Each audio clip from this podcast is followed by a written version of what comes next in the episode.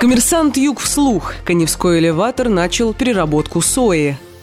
Производительность цеха переработки сои-бобов достигает 50 тонн в сутки.